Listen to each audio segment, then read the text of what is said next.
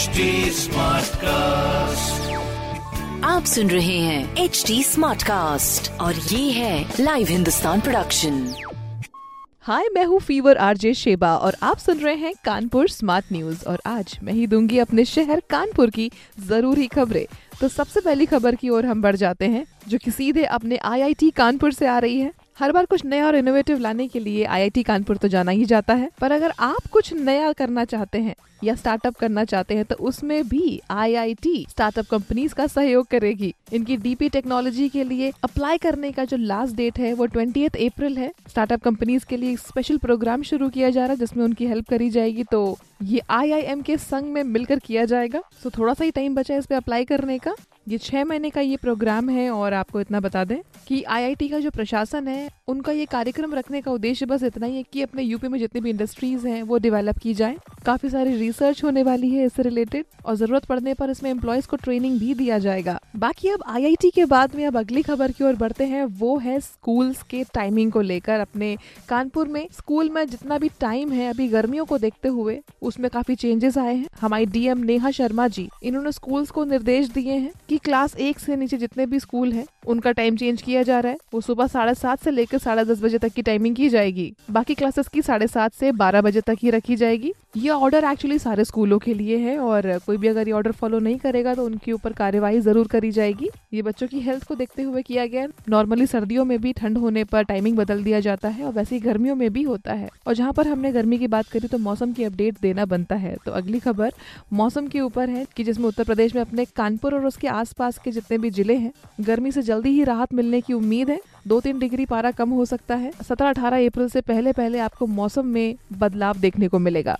और आपको बता दूँ कि आज 12 अप्रैल की आधी रात से ही मौसम में बदलाव आपको महसूस करने को मिल जाएगा। मैक्सिमम 42 डिग्री तक गया है और ह्यूमिडिटी की अगर हम बात करें तो 58 रहा है मैक्सिमम और मिनिमम रहा है 18 परसेंट चलिए, गर्मी में सबसे ज़्यादा संकट बिजली के बाद में पानी का होता है तो उसके बारे में बताते हैं। अगली खबर पानी को लेकर है, जिसमें पंद्रह इलाकों में पीने वाले पानी का थोड़ा बहुत संकट हो सकता है। पंद्रह मार्च तक पाँच लाख की आबादी को ना लो प्रेशर से पानी मिलेगा।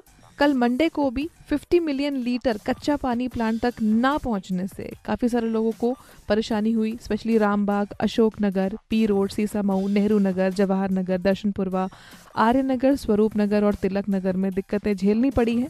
अब जलकल के सचिव ने सिंचाई विभाग को पत्र भी लिखा है और नहर को जल्दी चालू करने के लिए बोला है। क्योंकि गर्मी के मौसम में पानी की खपत बहुत ज़्यादा होती है और ऐसे में थोड़ी सी भी किल्लत इसकी दिक्कत दे सकती है। मगर एक दिक्कत की और बात आ रही है ट्रांसपोर्टर्स के लिए। 15 से 20 फ़ीसदी इनका भाड़ा बढ़ने वाला है। अब इसमें ट्रांसपोर्टर एसोसिएशन की ओर से बाज़ार से जुड़े जो संगठन है, उनको पत्र भी भेजा गया है। डीजल बढ़ रहा है, टोल टैक्स लगता है तो उसके आधार पर बहुत सारे भाड़े के बढ़ जाने की वजह से मजबूरी जताते हुए उन्होंने हेल्प मांगी है। अब ये टूटे व्यापारी जो हैं, इनको संभालना थोड़ा मुश्किल हो रहा है इस कोरोना काल में। अब भाड़ा बढ़ेगा ना तो उससे हर चीज़ महँगी हो जाएगी। मैं आपको एक आइडिया बता देती हूँ, जैसे मुंबई से कानपुर का 470 लगता था, अब 500 लगेगा। तो देखते हैं इस मुसीबत से किस तरह से प्रशासन बाहर निकलती है, इसकी अपडेट्स भी हम आपको ज़रूर देंगे। वहीं हम अगली खबर की ओर बढ़ जाते हैं, जो कि हम सीधे आरटीओ की तरफ़ से आपकी ये खबर दे रहे हैं। आरटीओ में ड्राइविंग लाइसेंस को लेकर बड़े सारे रूल्स बदले जा रहे हैं। सबसे पहली चीज़ तो 18 साल पूरे होते ही ड्राइविंग लाइसेंस लेना, जो की गाड़ी चलाते हैं, उनके लिए बहुत ज़रूरी है। मगर लाइसेंस बिना टेस्ट के बनवाने का काफ़ी चलन चल गया है। जो बिचौलिए हैं, इनसे भी बचने का, निपटारा करने का प्रशासन ने एक नया तरीका निकाला है। पहली चीज़ तो आर आई अजीत गंगवार जी ने इस बारे में बताया है कि जो एप्लीकेंट्स हैं, बिना आरटीओ ऑफ़िस आए ही ऑनलाइन टेस्ट दे सकते हैं। मगर इसमें चेंज ये है कि इस टेस्ट की वीडियोग्राफी भी की जाएगी और ये वीडियो ऑनलाइन अपलोड भी किया जाएगा और ये कैफ़े में किया जा सकता है।